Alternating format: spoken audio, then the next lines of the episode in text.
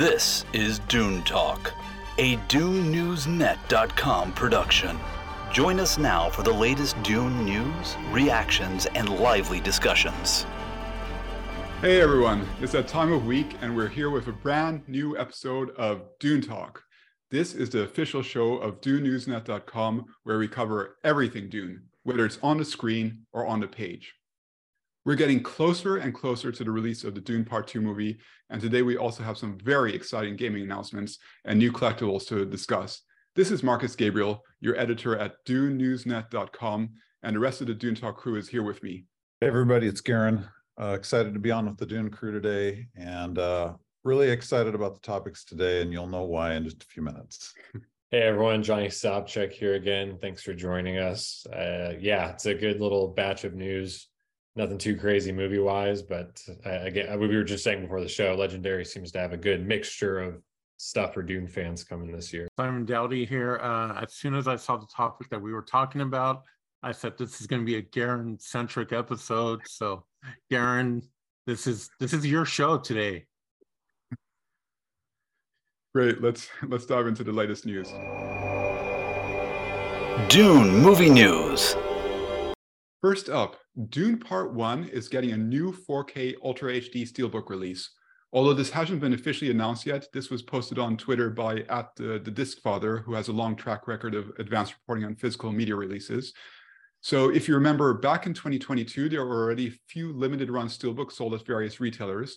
Uh, Simon, I know you managed to get the Best Buy exclusive uh, version. What did you think of that uh, release? So originally, when the movie was released on home video, uh, I didn't have a 4K player, so I ended up picking up just the standard Blu-ray, then got the 4K. And as some of you know, I work at Best Buy, and one day there was an order that came in and it said Steelbook Dune. I was like, "What? No, those are out of print." And I went insane looking for the extra copy that we had in store. I was able to pick it up. Uh, it's gorgeous. And what I remember is the Steelbook was exclusive to Best Buy. Now, is this new Steelbook going to be exclusive to Best Buy? I don't know. The Disc Father is really a reliable source for 4K and any home physical release. I do like the artwork more on the original release, but knowing me, I'll probably still end up picking it picking it up. I mean, I have several copies of the 84 movie and I have several copies of the 2021 movie. So yeah, I'll pick up another steelbook. Why not? Uh, zero word about whether this is going to have any differences compared to the previous 4K releases, if it contains any extras. Uh, to be honest, I wouldn't get hopes up in that regard. Um, but yeah, uh, touching on a related topic for a moment, and this has been a recurring a discussion point online. Uh, since we got the first home releases, um, the, the IMAX version of, uh, of Dune with its full uh, 140 three to one aspect ratio has been a frequent topic of comparisons. Like uh, even Secrets of Dune, he had a nice video about uh, that on his channel like last year some sometime. So like that begs the question, Johnny, would you expect that we'll eventually get a Blu-ray release with the IMAX aspect ratio of either 143 or 190? Is is there any precedent for this? Yeah, it's a good question. Um, I would like to see it. I'm I'm all for including the IMAX aspect ratios on on home media. A few different films that have used that aspect ratio in that format have gotten that. I know just off the top of my head a few films that I have. Of course, Christopher Nolan's films are probably the most uh, obvious example, and that goes all the way back to the Dark Knight Blu-ray. Um, and then you have, you know, Aquaman, I remember had it. Mission Impossible Fallout had certain sequences on the, the 4K and the Blu-ray that have it. Um, Dune did not, and I know a lot of people were dismayed about that. I didn't get too bent out of shape, uh, fortunately. It's just because like I just kind of had to accept it. Plus, the way that that rollout went theatrical and the HBO situation, just kind of had to let let that go. Um, but I am curious. Yeah, as you mentioned, this new release doesn't seem at this point to have any differences, and I wouldn't you know hold my breath that it will. I do think it would be cool at some point to have that release. I get the sense that Villeneuve, a he may have um, some sort of kind of gatekeeping uh, stance on the IMAX being on the home media because he maybe wants to maintain that as just a theatrical only aspect of it. However, that could change in regards to the fact that Dune Part 2 is supposedly filmed in full IMAX as far as the aspect ratio is concerned. So when that film comes out on 4K and Blu-ray, probably it's going to have to have that full aspect ratio. Um, so I'm expecting that to be the case for part two. And what my hope is, and given how much time has passed since the release of part one, and I'm sure they may even do an IMAX re-release of part one, uh, fingers crossed uh, for a double feature when part two comes out. I'm hoping that they'll do some sort of re-release or maybe even a combo home release of the two with both of them having the IMAX, you know, aspect ratio. Of course, Dune Part One doesn't have full for the duration of the entire film like Part Two will, but it does have some extended sequences. I can't remember what the exact percentage is, but um, you know, the, those sequences are they were amazing in IMAX when I saw it, and I would certainly like to see it uh, at home and have that just for the library. So I think there is an opportunity. I would say it's probably like 50 50 whether it happens or not. Um, but I think we're, we're, we could be like a year away from finding out if that does happen because the home release for part two probably won't be until February, maybe of next year, um, around Oscar, Oscar time. So, um, yeah, that's just my own two cents, but it, it's certainly, I know some people have very strong feelings about this. I just kind of have to accept whatever the decision is going to be. I don't think about it too much, but the steel book, by the way, that that uh, Simon was referencing, I do have it as well, and it is it matches my background. um, it's it's beautiful, and I was lucky enough to get it. So yeah, I, I like that, and I'm looking forward to whatever the part two, you know, steel book options are going to be, and um, I think they'll, uh, you know, again, they're already doing another steel book for part one, so I'm thinking they're probably going to keep the options open and hopefully the IMAX you know ratio will be part of those options. I think it's a good marketing point to re-release it in Steelbook because there are people that just are diehard Steelbook collectors.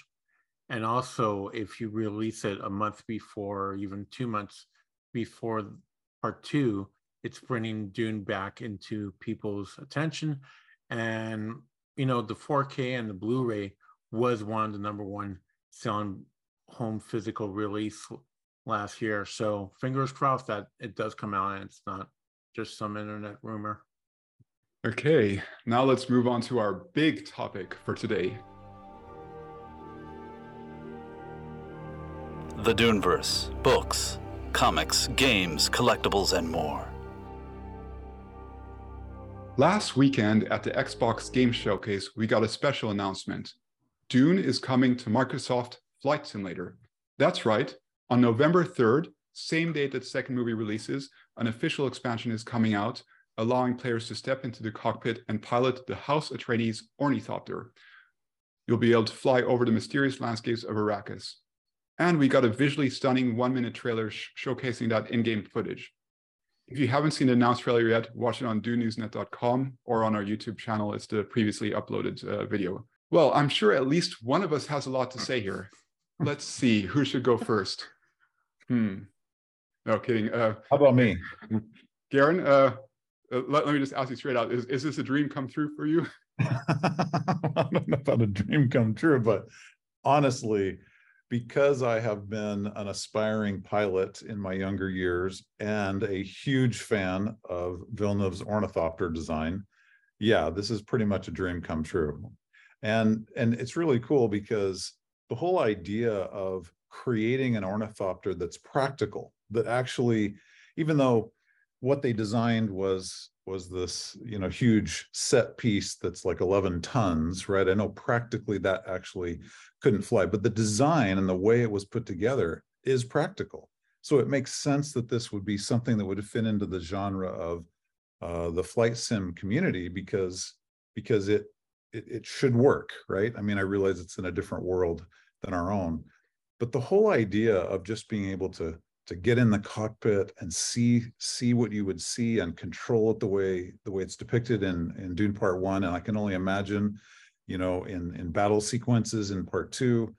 Um, I just think this is so cool, and I'm to have to get a new Uh, I'm gonna have to get an X, Xbox uh, X, um, and I'm gonna have to get some new equipment. But yeah, this is just so so cool. And what I like about it is it's it's done in a way that's kind of being respectful to the fact that this idea not only began with Frank Herbert, right? So so he creates this this conception this concept of a flying vehicle that that is described as wings of a have has wings of a bird, but but Villeneuve went with more of a dragonfly sort of insect kind of design. But the fact that it was it was uh, created as something very practical in the book, extremely well done in Villeneuve's movie, very practical, very realistic. The sounds, the engine, the jet flares, the landing gear, everything is just so well done that I, yeah, I just couldn't be more thrilled that they're actually trying to make this into a, a practical flight sim that will give me the opportunity to feel like I'm flying one of these things. I mean, I'd really like to be able to fly one into battle. That would probably be the but just being able to fly around Arrakis and land in the different areas of uh, you know in the in the geographic area that they'll have in the flight sim as it's described in some videos we've seen um yeah i just can't wait i can't i mean i can't wait for part two but i'm going to be about just as excited to to try out the flight simulator and fly the ornithopter so you're just gonna have a field day. Like you're gonna come home from watching part two, and then you're just gonna take off on your ornithopter. I mean, you, you already be flying the ornithopter as you're waiting for part two. Yeah, that's I mean that's what I was gonna say. I'm just imagining this this loop for days on end of, of Garin going to the movie theater and coming back and doing the fight simulator, going back to the I movie. mean, if you if you, I well. hope you I hope you have a lot of sick time at work because I think you're going to be using it. It's like a no, honestly, team, I got to work I, from home today. Yeah, uh, I don't feel great, guys. I have so much sick time uh, built up. Seriously, I need to use some. Seriously. Well, there you go. In November, uh, no, but honestly, as soon as I saw this, I I emailed Marcus. I was like, "Hey, can we put a LoJack, or maybe get in touch with Garin's wife and see if he's left the house like that week. I just picture you in front of your TV, just like like a yeah, kid, no, just like Christmas not only time. That, you guys can keep teasing me, but not only that, but I have my new home theater set up, and I have a 4K projection. Oh uh, snap! Uh, like a, a nine foot screen. I mean, it's going to be awesome. Wow. so like, the party at Garin's house in November, guys. You hear that? Right? Come on Garin's over. gonna have a Twitch. Garin's gonna have a Twitch account where he'll be streaming the game, everything. I love it.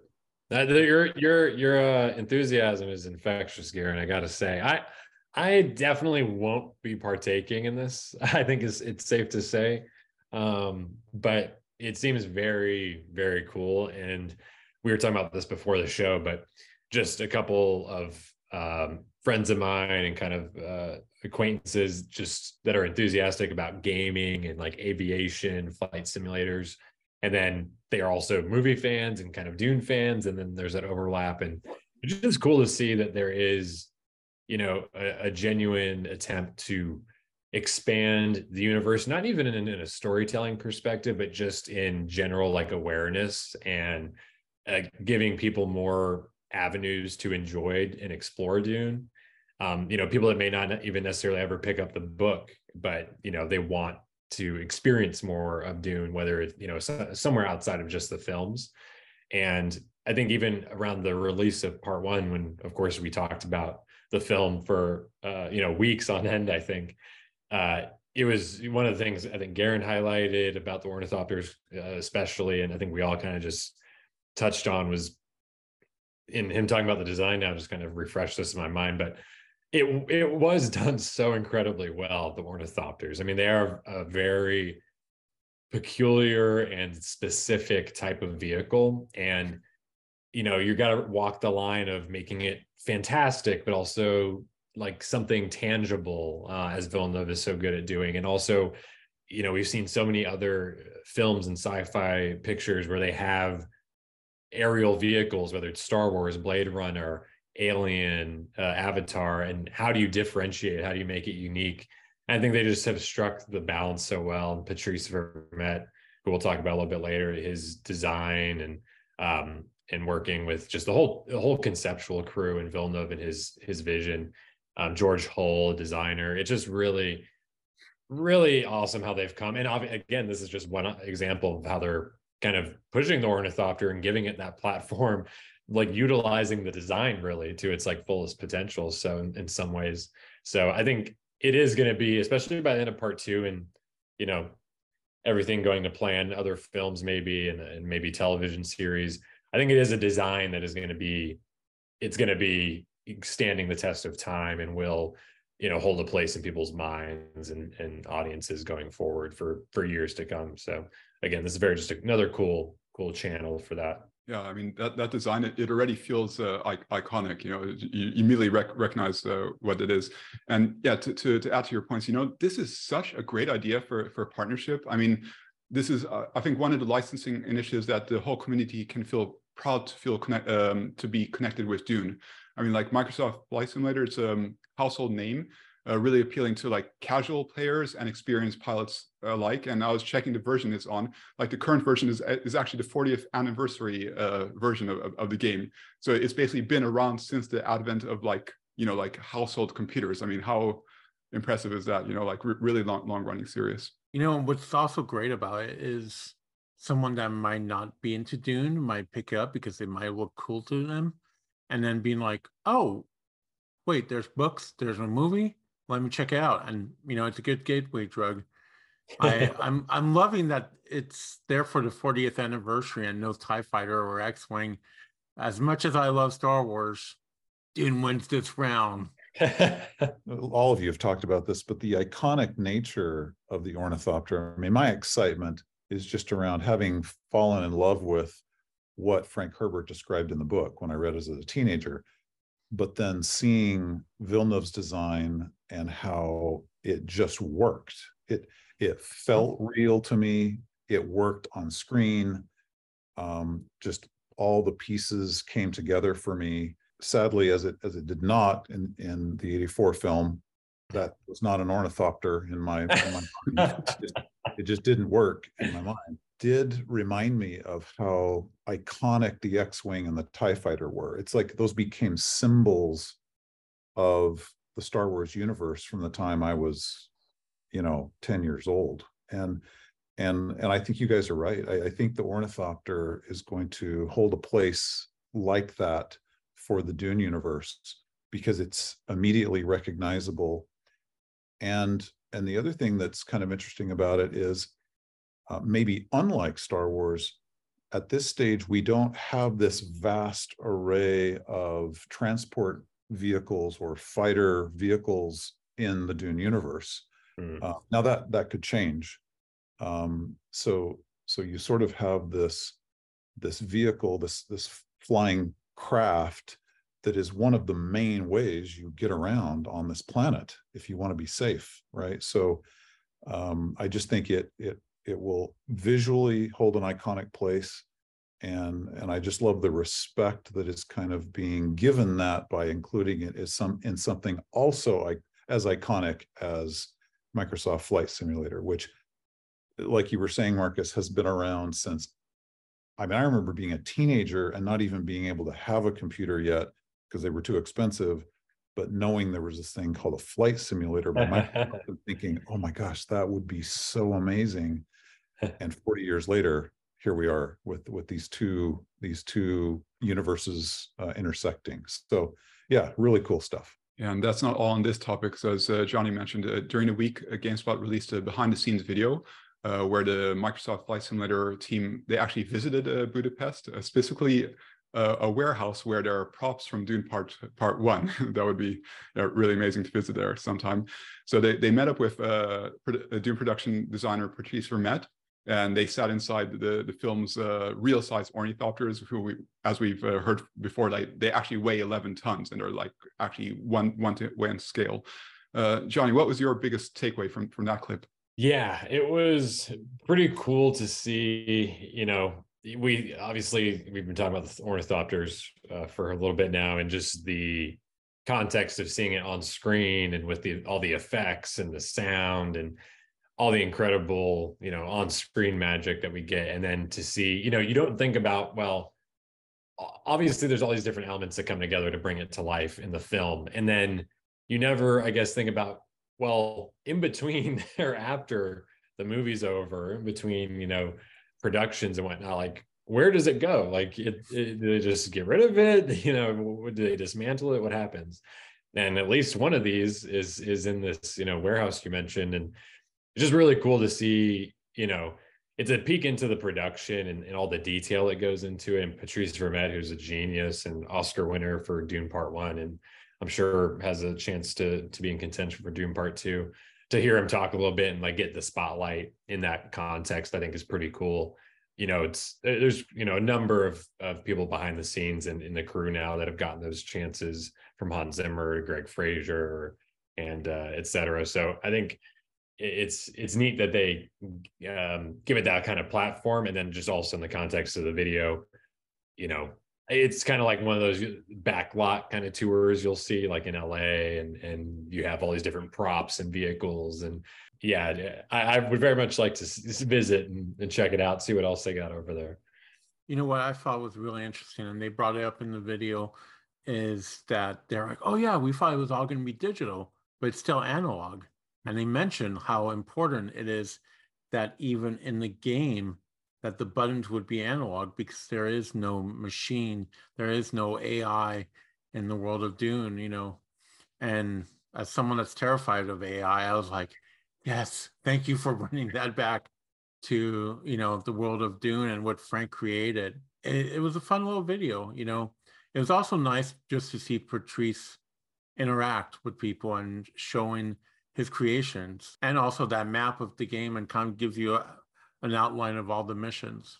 Yeah, I love how Patrice Vermette said, or was it him that said um, in that video, the design was more like a 1960s helicopter. It, it wasn't like something from a typical science fiction movie or universe that we're used to, where where you even have like heads up display or anything. Like we have heads up display now. Um, but but in in the ornithopter design, they they didn't have anything like that, and every button is is is a button to be pressed or a switch to be flipped, um, and and just has more of a almost uh, you know like a like a Huey helicopter from Vietnam or something, you know. And the other the other thing that I, I was reminded of as we were watching that video was it it is an armored vehicle. It's not it's not like a helicopter which you know has extremely you know a thin fuselage. It's like this thing is armored. Like it's going to be able to be hopefully survive you know in battle. And and and even the glass appears to be extremely you know thick and and maybe even uh, bullet resistant. Who knows? But yeah just just the thought that went into how this vehicle how this aircraft will be used and and again i just can't wait for what part two could show us in terms of the part that thopters play in those battles. Yeah, and we, we've we've heard that before, but one of the other cool details was about how each single blade is independently controlled. So you have this like amazing maneuverability. Like we've seen, seen that already in the first film about those, those dives and like how it can like suddenly go from uh, from fast flight to, to hovering uh, over. And um, specifically relating to the um, to the expansion, they, they mentioned that it includes a secret mission uh, so there's no details yet, but may, maybe there is something comet related or something to do with like the spice harvester or like uh, something like that, like that. But yeah, that, will be interesting. So it sounds like it's not just going to be, you know, a case of just you can fly uh, around, you know, the the interesting locations, but there's actually going to be some some tasks for you to complete. I just want to make one more mention of the design uh, in Villeneuve's Villeneuve's film. So I realized that to be able to lift something even though the, fuselage of the Thopter is not extremely big, I mean, we we learn in part two, you know, you look like it looks like you've got you've got a pilot, you've got two seats on either side, and maybe a couple of seats behind that, and then maybe some people that can sit along the longer part, the the end of the fuselage. So I don't know how many people you can get in there total. I realized when they were, you know, uh, saving the the spice harvester workers, they they packed a lot in there, but that was a, an emergency. Um, but what amazes me is, and and also makes me a little nervous sometimes, is how long those those blades are. In fact, when you see the blades all folded back when it's landed, it extends so much farther past the actual fuselage of the Thopter and so the only thing that, and, and I'll learn this in the flight simulator, I guess, is what is your wingspan when you're flying through a canyon, right? Because those those wings are so wide that you better realize what that distance is, or you're going to have a real problem. So, um, and if there's no AI to help you give maybe give you an indicator of that, I don't know. We'll we'll see what that's like, but that's going to require some real skill in a place that has rock canyons and and uh you know uh, obstacles that you need to make sure you don't hit as you're landing. So we'll see. A lot of crash and burn i feel like playing that game.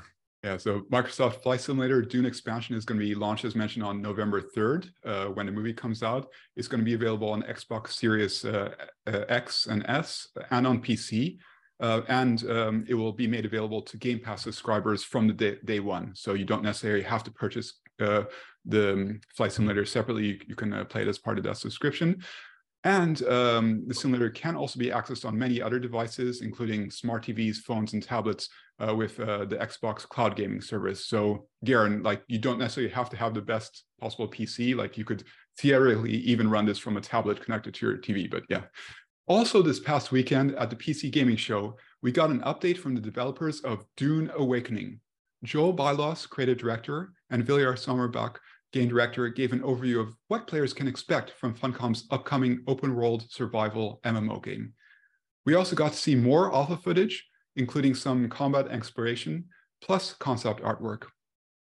In Dune Awakening, players basically start out alone, lone castaways in a deep desert. Maybe you'll have only a knife, and are struggling to obtain water and survive against the world's harsh elements. This includes securing a shelter from threats such as sandstorms and, of course, the worms. As the game progresses, uh, there will be great freedom for exploration, and you'll be able to take your own approach to life on Arrakis, with increasingly more and more interaction with other players. Maybe you'll eventually join a guild, maybe start your own. There's opportunity to manage spice harvesting operations or engage in mass combat in the long run, there's even the possibility that you may become a noble, ruling over your territory while fending off your many enemies. Garin, it sounds like there may even be the possibility of owning a fleet of ornithopters there.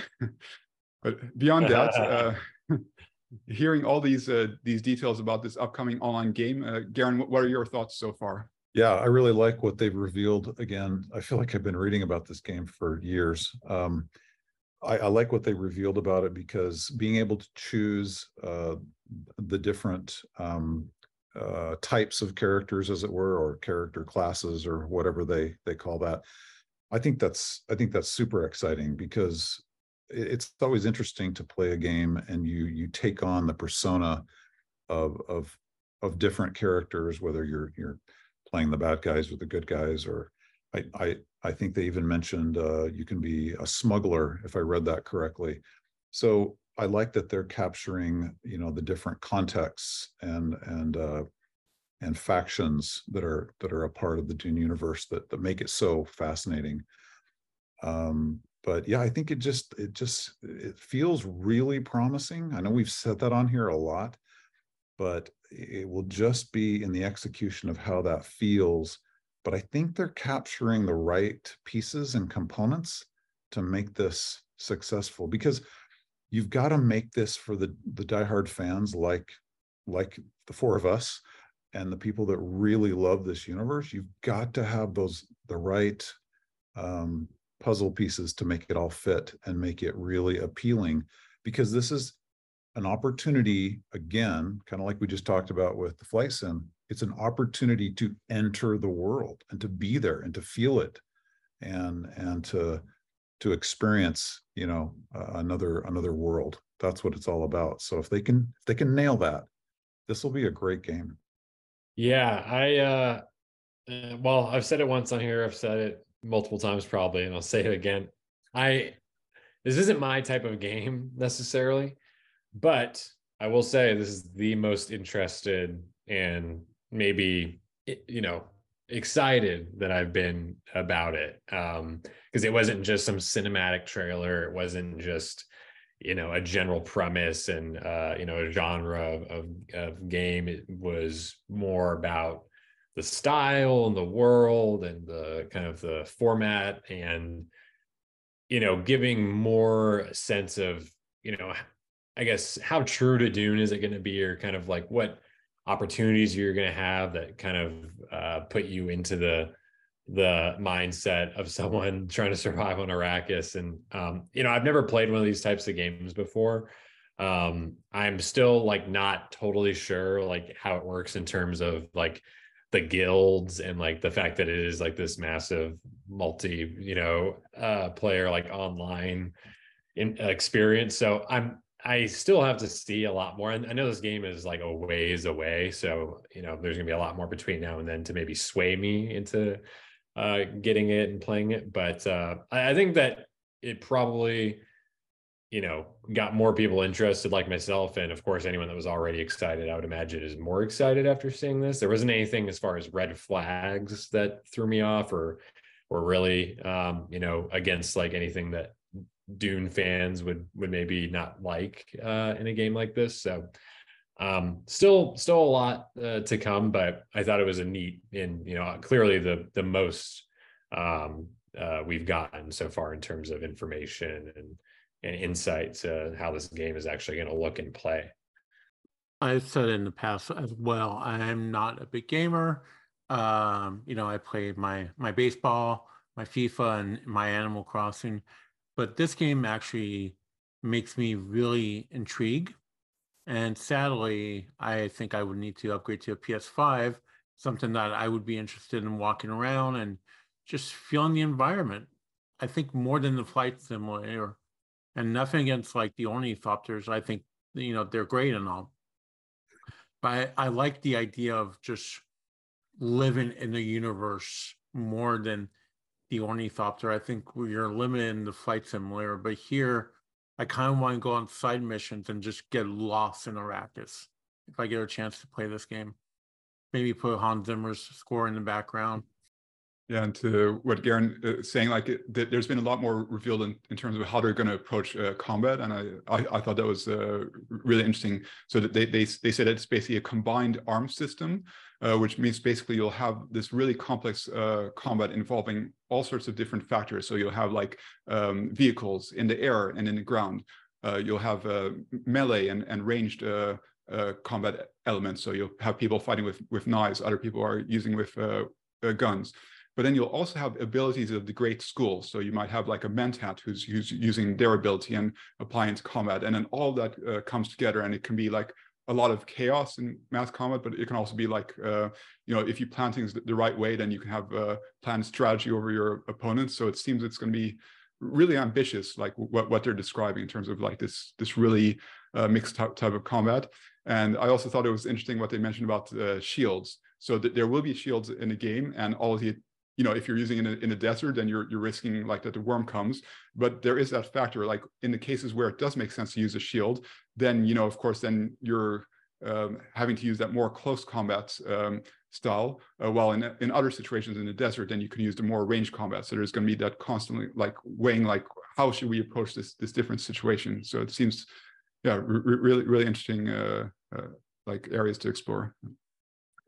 You know, Marcus, another thought about that is um, I know that um, Dune Spice Wars, which has now been out for, gosh, has it been out over a year now? Uh, it's been that long. And and I think with, uh, I mean, from what I I've been playing it for quite a while. I, I really have enjoyed it. Um, I, I probably am going to take a break from it just for a while because uh, I I really have been playing it quite a bit. Um, I think it's gained quite a following. I think it's I think it's been a successful uh, uh, venture overall. And what's interesting is it's it's all of those components that you described. There's there's all the different ways that you can interact, how you can protect your uh, you know your territory, how you can expand your territory through battles, through strategy. So if that is a test case on you know on a real-time strategy type of a game is proven successful then i'd like to believe that that those same components in a much more realistic um, first person experience kind of like simon's talking about i want to feel like i'm there i want to i want to see and almost feel like i'm touching and, and experiencing all these things. But you have those same components that make it really interesting strategy warfare. I think I think they really could have something uh, very successful here if they if they make that work. So maybe Dune Spice Wars because of its success is a harbinger of of maybe this one Dune Awakening being successful as well, just in a different way, a different type of game.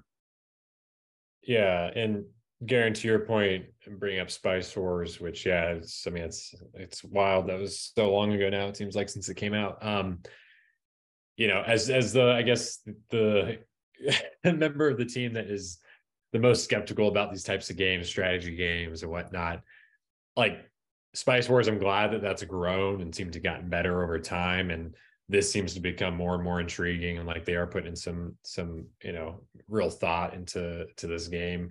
I hope it is successful because I just said this to one of my uh, friends the other day. I was like, when this trailer came out, or this this kind of featurette, I said the Dune in gaming is such an unexplored like this is a huge like gold mine of material and you know i don't want it to be exploited for exploit you know exploitation's sake because i don't want you know terrible games coming out but if we're slowly building up interest and slowly expanding the universe and the movies are the more movies are going to be coming out, the, the fandom will grow and interest will grow.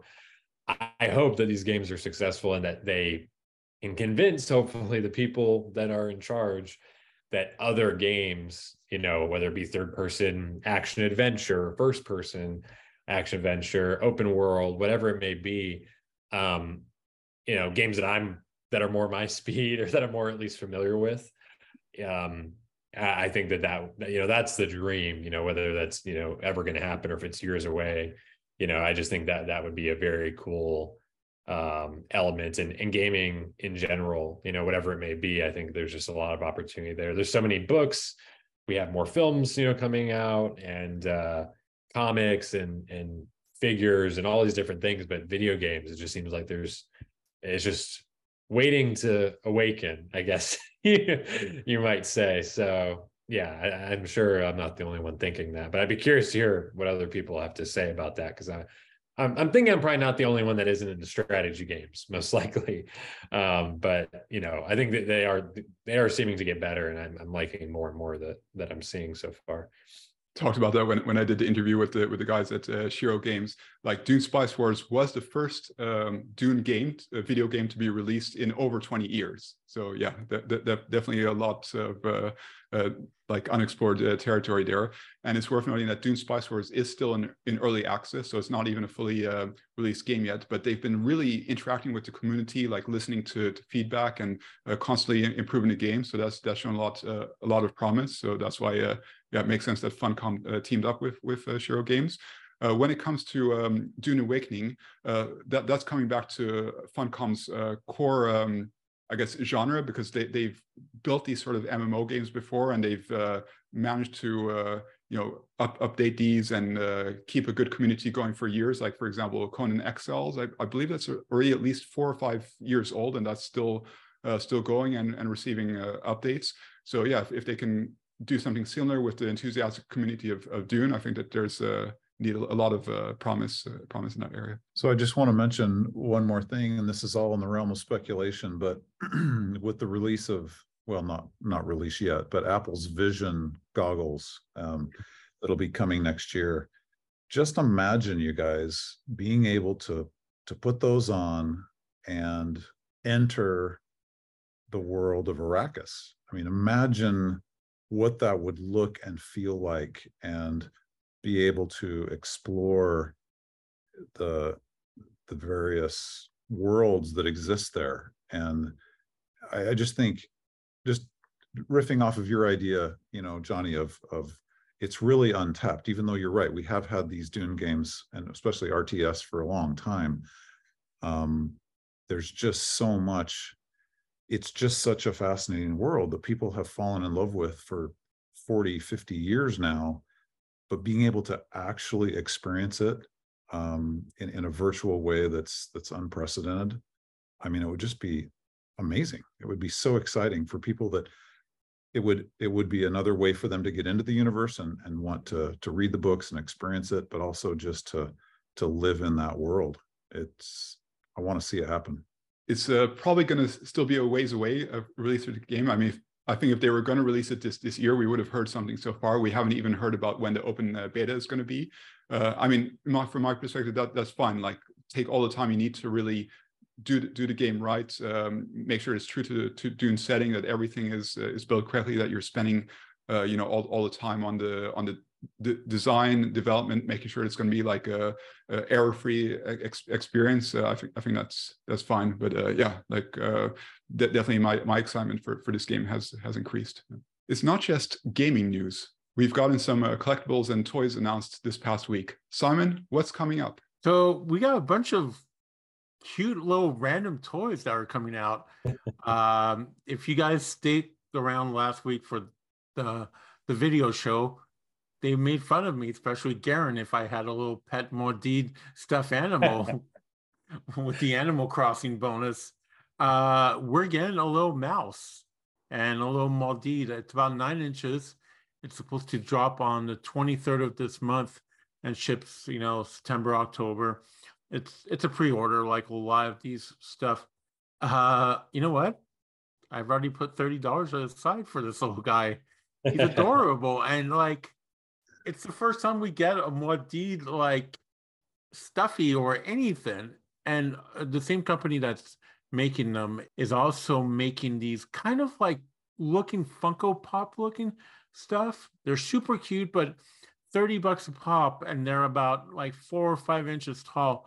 I think that's a little bit too high for what they are. But once again, someone might just randomly pick these up at a toy store or, you know, a collectible store and be like, wow, what is this? This is kind of cool. I never thought Dune looked so cool. But I'm super excited about the little Muad'Dib stuffed animal. Um, kind of means that we're going to get more mouse in part two, and we're going to finally understand why there was a mouse in part one. Because I know some people that watch them, they're like, I don't, I don't get the mouse. I'm like, you will. You'll get the, you'll, you'll get the mouse. It's very crucial for someone's naming. So I'm excited. I know Johnny is also excited about the little Muad'Dib. Oh yeah, I, I am 100% all over the little stuffed Muad'Dib. um, I uh, I don't know. It's it's one of the the kid in me uh I guess things is that I, I, I am a sucker for like stuffed animals. I guess whenever I see them, like especially when I go to Disney, um, I always see them in the stores. I'm like, oh, look at that one, look at that one.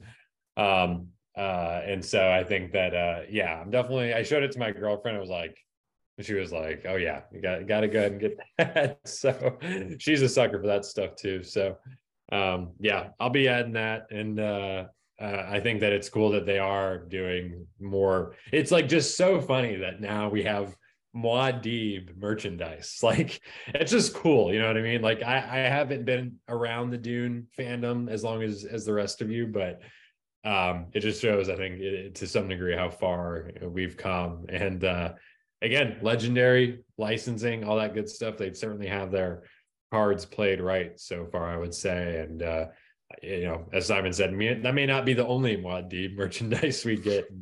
Could be some other things, but uh, yeah, no, very, very cute, very cool. Um, and we had been talking about that, or at least that maybe Simon mentioned it. And I mean, this goes back to me when the first movie came out. We're like, "Where's the Muad'Dib like merch?" So, uh, yeah, I think it, it's it's fun and uh, you know just another piece of kind of movie tie-in stuff that uh, just gets me more excited for part two to come out. And let's yeah, face it, it's a cuter mouse than Mickey.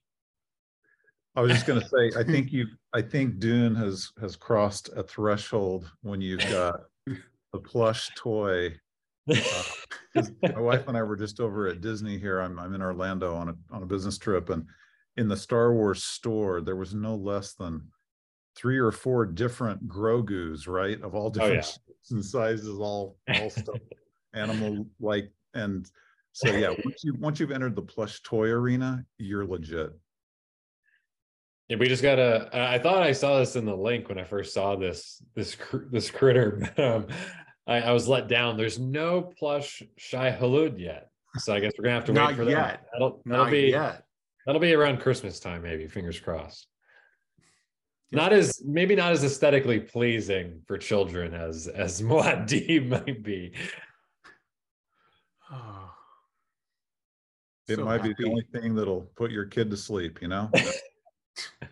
Yeah, some some great stories today. Even without specific movie news, still uh, still tons of exciting uh, reveals uh, coming out. Uh, so for today, that's uh, we're going to go ahead and wrap up. Simon Daoudi here. You can follow me on all the socials at S Daoudi.